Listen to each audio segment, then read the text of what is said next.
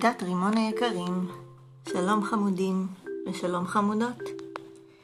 אני כבר מאוד מאוד מתגעגעת אליכם, ומצפה מאוד לרגע, ליום שבו כבר נוכל לחזור לבית הספר ולפגוש אתכם ואתכן, אה, ושנוכל לעשות את כל הדברים הטובים והיפים והכיפים, השמחים שלנו, ביחד. בינתיים, עד שזה יקרה,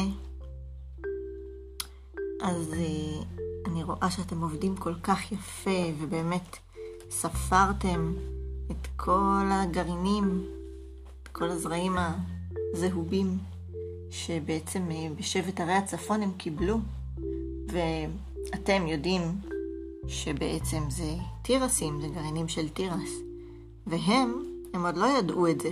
אחר כך הם זרעו אותם, והם גידלו אותם, והם גילו שזהו התירס.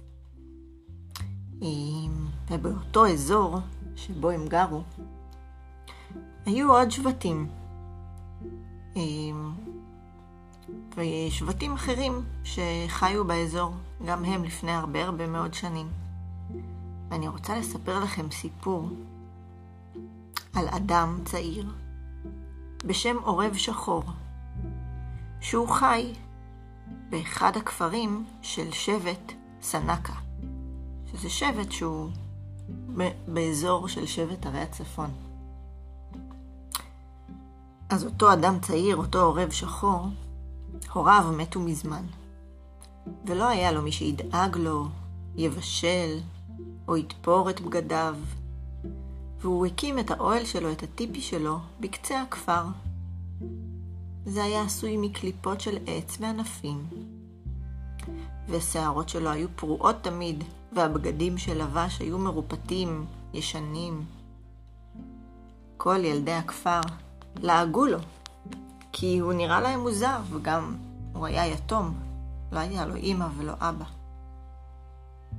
ובתקופה ההיא, אנשים לא ידעו לספר סיפורים שילמדו אותם איך לכבד אחרים ואיך לדאוג להם. ועורב שחור, אני אספר לכם שהוא היה צייד טוב, וידע ממש היטב להשתמש בקשת ובחצים שלו. ואת הציפורים והחיות שצד הוא החליף לאוכל ולבגדים. הוא היה נותן אותם, כמו שהיו מחליפים דברים אחרים בין שבטים. וכשהתקרב החורף, עורב שחור היה צריך להרחיק ממש לתוך היער, רחוק רחוק כדי לצוד, כי היה כבר פחות חיות שיצאו. ויום אחד הוא הלך רחוק למקום שהוא לא היה בו עוד קודם, והוא מצא רחבת יער. שבמרכזה ראה אבן גדולה ושטוחה, עם אבן עגולה קטנה יותר מונחת עליה. עורב שחור התיישב על האבן השטוחה ונשען בגבו על האבן הקטנה. את הציפורים שצד הניח לידו, ואז שם את ידו לתרמיל האור שלו, הוציא קצת תירס כלוי, ואכל, ואחר כך התחיל למתוח את המיתר של הקשת שלו. האם לספר לך סיפור?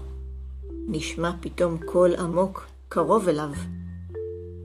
עורב שחור, שכמעט נחנק מרוב בהלה, קפץ ממקומו כשהתירס נופל מפיו, והביט סביב, אך לא ראה איש. מי כאן? קרא עורב שחור. צא, והראה את עצמך. רחבת היער שקטה. שום דבר לא זז. אני שומע דברים בתוך ראשי, אמר לעצמו עורב שחור. ועכשיו התחלתי גם לדבר אל עצמי. וצחק. התיישב שוב על האבן הגדולה ונשען על הקטנה. האם לספר לך סיפור? שאל שוב הקול העמוק. עורב שחור שוב קפץ על רגלו. טוב, זה מספיק. הראה את עצמך עכשיו. אבל שוב הרחבה שקטה, ושום דבר לא זז. ואז הביט עורב שחור על האבן שעליה נשען. הוא ראה פנים עליה. הוא הבין שזה קולה של האבן ששמע. מי אתה ומה אתה? שאל עורב שחור. אני סבתא אבן. אני כאן מתחילת הזמן, ענתה האבן.